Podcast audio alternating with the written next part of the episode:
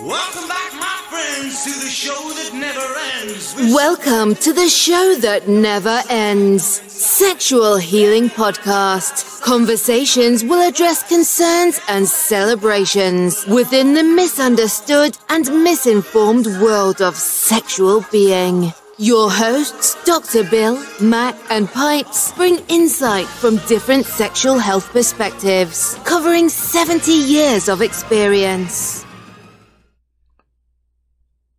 All right, we're going to jump back into it. Thank you guys for coming back. Thanks for your response from last week's show. I'm Dr. Bill, my co host Mac and Pipes, and you are viewing, you are listening Sexual Healing Podcast. We had a great response last week when we talked about female sexual dysfunction. We invited all of you, all of you who enjoyed the show to add your comments and questions on our email. Our email is sexual healing podcast one at gmail.com. We asked you to look at look at that uh, email, ask your questions, give us comments, and we've got a ton of comments regarding uh, our broadcast and specific questions. So I want to jump into that, uh, and it relates to all things concerning female sexual dysfunction. And as I promised you before, or as promised on the uh, on the email, we're not going to disclose names, or we're going to be generalized. But I thank you guys for participating and helping us make the show the success that it is. And a lot of it has to do, there were several questions regarding pelvic pain as it relates to sexual health in women. And so I wanted to talk briefly about this, and, and Pipes and Mac have their input as well. But there are a lot of complaints regarding uh, pelvic pain. And some of the questions related to, gee, how do we know what this is? Is this normal? Is this natural? Is it uh, important for us to just live through it? Or should we talk to a doctor about it? Uh, give me your approach towards this, Mac. What what are your thoughts on female pelvic pain, and when should someone who's experienced it talk to their doctor? Well, like anything, you know, when we have any issues with our bodies, we shouldn't just sit back and wait for it to pass. We should definitely go and see somebody, some specialist. Um, I'm not trying to discount frontline physicians. They're awesome. They're great, but there are specialists. Know, even yourself, Bill, as a urologist, a general urologist, you subspecialize in sexual health. So that being said, um, you know, pelvic pain is not something to mess with. It could be um, a condition called PCOS, which you know is a polycystic ovary syndrome um, which means maybe too many uh, hormones in your system. It, it could be a number of things, and it's not to be taken lightly. It's definitely something to be checked out. So if uh, we have a male listen to this, if your wife's complaining of pelvic pain, take it serious. Get her out there. A young lady, same thing. It's not to be messed with. It's uh, it's very important to overall health. Mac, what what do we do if our neighbor's wife is complaining of that? Should we should we support uh, getting that addressed as well? Yeah, because it's just put make sure she's on a text thread by just you and her, so okay. not the whole world knows. all right, fair enough. Well, thanks for that insight. Pipes, uh, give give us your two cents on this. Um, on well, I think pelvic pelvic pain, pelvic health, all of that. Um, it's obviously going to be different for every woman that's out there, and it may be experiencing it after childbirth. Maybe it's during intercourse. Maybe it's just like the day to day, you know, issues that you're dealing with, um, it's going to be different for everybody. So yes, I, I completely concur with Mac that this is one of those things that you really need to address. Go find a specialist. Find somebody who is focused on sexual health. Sometimes even your OBGYNs aren't necessarily focusing on the pain aspect. Um, because I do think a lot of people think that it's kind of normal in certain situations. Again, I'm kind of referring more to the childbirth aspect um, that there's going to be some pain. But really asking the right questions, bringing your concerns up, and then finding somebody if you're general practitioner or your OBGYN is not as well versed in this or doesn't think it's an issue, but it's a problem for you, then you need to find somebody that can help you with that. Yeah, I, I absolutely agree. And and by perusing, that's a word I just picked up with, picked up on. Uh, the the number of emails regarding that it, it is not uncommon. It's it's very common. And what's important to to know is don't be embarrassed, don't be shy about this, and be specific because as a practitioner, as a urologist, not a gynecologist, as a urologist, I know the basic stuff. I know that I need to know if it's pain with penetration uh, superficially, or is it pain with uh, deep penetration? Is it uh, with certain partners? Is it in different positions? Is it certain times during your cycle? Is it, eh, be very specific, is it associated with bladder dysfunction, uh, urinary tract infections, uh, urinary incontinence? So, as much information as the patient can give to the physician, it's really important to get resolution to this issue. Let's go on to another group of questions. There are a whole bunch of questions regarding pelvic physical therapy. What do you guys know about that? Pipes, let's go Well, back to let's go I- I back to you. speak- I, I, I can speak as a woman. I have never. I was really intrigued by these questions, and maybe it, this is a little generational because I was having babies, you know, twenty plus years ago, and I don't think anybody ever talked to me about pelvic therapy or that it was an option or that you needed to do it. Um, and maybe it's different, you know, obviously if you're having a C-section versus vaginal um, deliveries, yeah, things are going to be very different and, and your pelvic wall is going to change and your hips have moved at this point if you're doing vaginal delivery. If you have C-sections, you're not going to have the same issues. You're not going to have to even have, well, women at some point usually have to have a conversation about some pelvic health aspect of things, prolapse, things like that that happens as we get older and our tissue gets a little bit weaker, um, stuff like that. But actually doing like pelvic therapy young, this was total like news to me. Those were very intriguing um, questions because that's not something that I've ever addressed, nor have any of my friends really talked about anything like that. So, as a physician, what is your take on that? Well, I, I can tell you, and I was going to ask you, you're really focusing on delivery, whether it's uh, uh, uh, C sections or vaginal delivery. But I've got a lot of women who've never been pregnant, never delivered uh, vaginally or with a C section that require physical therapy. And I, I look at it and I liken it to just basic pelvic floor relaxation exercises that you might take in a beginner's yoga class.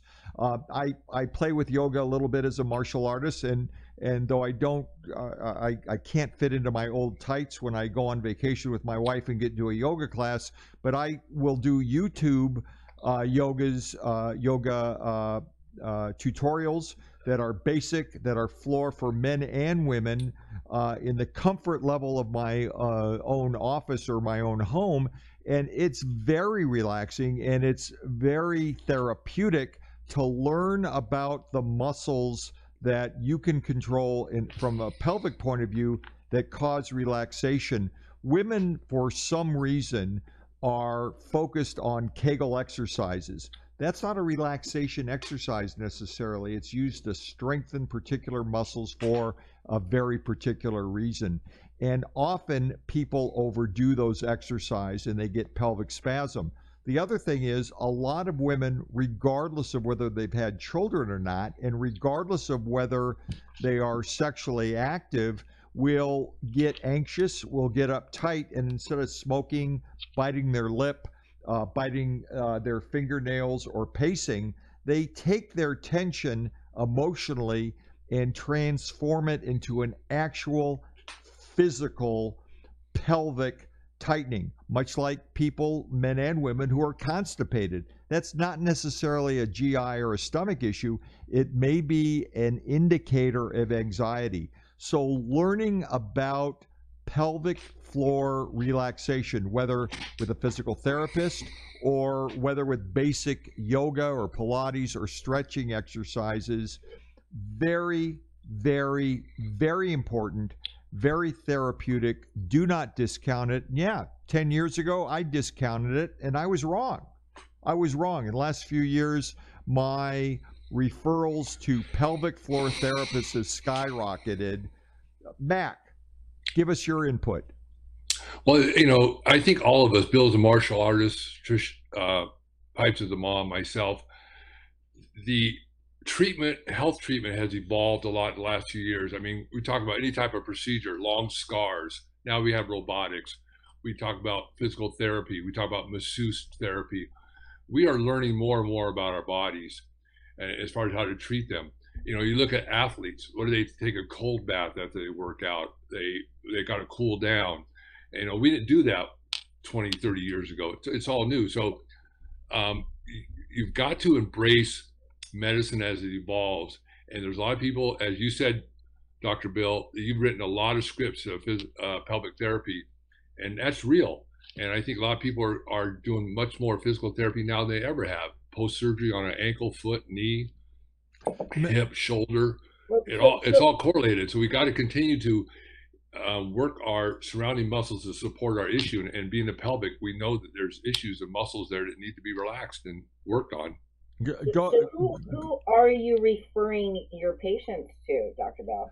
Well, there are not all physical therapists know what the hell to do with uh, the pelvic floor spasm Again, a issue. specialty. Yeah, it's a subspecialty of physical therapists uh, that I can tell you in in my area there are a couple people and there are a couple organizations uh, in my, a couple groups that are are specifically trained and comfortable with dealing with this. In the meantime, in the long waiting period, it gets to uh, uh, go from referral to actually when the patient is seen. I turn them on to to some of the basic yoga exercises that I use and some of the websites that you can find on on the internet. Basic pelvic uh, exercises for the yoga beginner. It's a simple way to start. Now, from a medical point of view, a medical legal point of view, if you guys have pain when you're using this, stop. Don't bear into it. Don't force yourself to work out the pain. Don't walk it off stop. There might be something else going on, and wait for that referral to let your doctor know. Um, let me let me circle back for one second, Mac. You're telling me uh, when you were a professional ball player that the whole idea of ice and heat and massage was not as popular as it is now. Am I that out out of out of touch? Yeah, oh, absolutely. I think we we we definitely put our our foot in a bucket of ice or put an ice pack on our shoulder or something like that. But you know, a full ice bath is kind of new. I would say the last 10 or 15 years, I don't want to date myself. Um, you know, heat packs. I, I, think when we were younger, anytime we got hurt, we always put heat on it right away. Heat, heat, heat.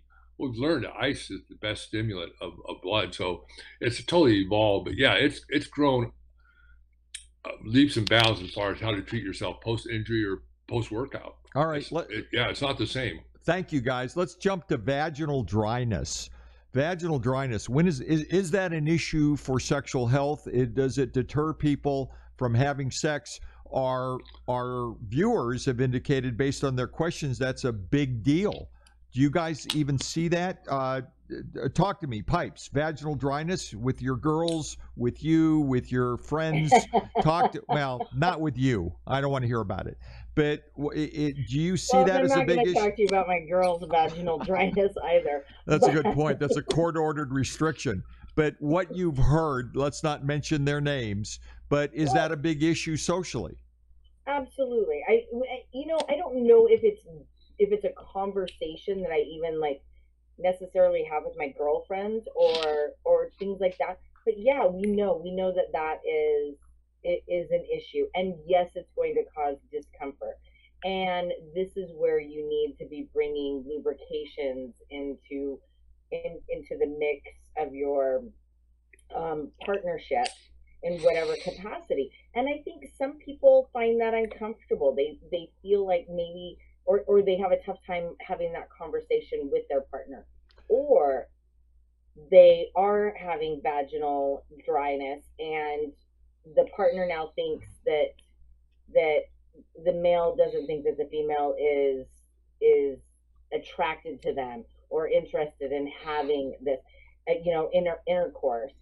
And then because it is painful for the woman i mean it can lead to a lot of emotional and physical issues amongst a couple And and so and from a medical point of view, it is fixable. You don't have to be on hormones. There are a lot of over the counter skin lotions, if you will, that make a few uh, that make a huge difference. In fact, that's someone's alarm reminding them to use the vaginal skin lotion for their dryness. I want to talk about two questions Yeah. that are very important, and we're going to pick up on it again because we want to keep up. We want to uh, uh, uh, uh, be sensitive to the time issue. Birth control pills, guys. I'm going to take over. That I said, talk to your doctor. Birth control pills can are very important, but birth control management is unique to every individual, and everyone doesn't have a great time, a great physical response for birth control. It may decrease their libido, cause pain, cause dryness, and something. Please, guys, talk to your healthcare professional. It may not be your primary care doctor. It may not be your urologist. It should be your OB, and it certainly should be your gynecologist. Look at that. And the last global question 20 seconds each. Tell me, how do I know if I have a problem in my relationship? Is it my problem? Is it my partner's problem? Is it both? Mac, get me your read on this before we leave. I don't think anybody can look at themselves and and and being in a relationship and saying it's me. Everything is shared, whether it's one person that's discomfort or one person that's enjoying. They both have to come together and have the same experience. So, um, don't look at yourself as I'm the problem or I'm the reason. It, it it's a everything's a, sexual health is a couple's problem for the most part. Great message. I thank you guys for listening. I thank you guys for adding to this segment, putting your questions down on our email. Remember, you're part of this. We're here to educate, we're here to entertain. Sexual Healing Podcast. One thing, Bill, let me interrupt real quick. We're addressing a lot of sexual health. I don't think people understand that your insurance most likely will cover treatment for this. And a lot of people don't go forward with sexual health issues because they're afraid it's going to be a lot of out of pocket expense. So please, you know, don't let that deter you. Check with your insurance carrier, check with your doctor, make sure it covers. Don't let that deter you. Go seek help. Keep those questions coming. Sexual Healing Podcast 1 at what gmail.com. Thank you guys Gmail.com. for listening. We'll see you next week. Thank you, Mac. Thank you, Pipes. Dr. Bill signing out. Thank you all. Welcome back, my friends, to the show that never ends. Thank you for joining the show that never ends. We will pause with our part. However, you can reach us at sexualhealingpodcast.org. We are here to make your sexual health be everything you want it to be. We'll visit with you next week for another episode of Sexual Healing Podcast. Stay sexy out there.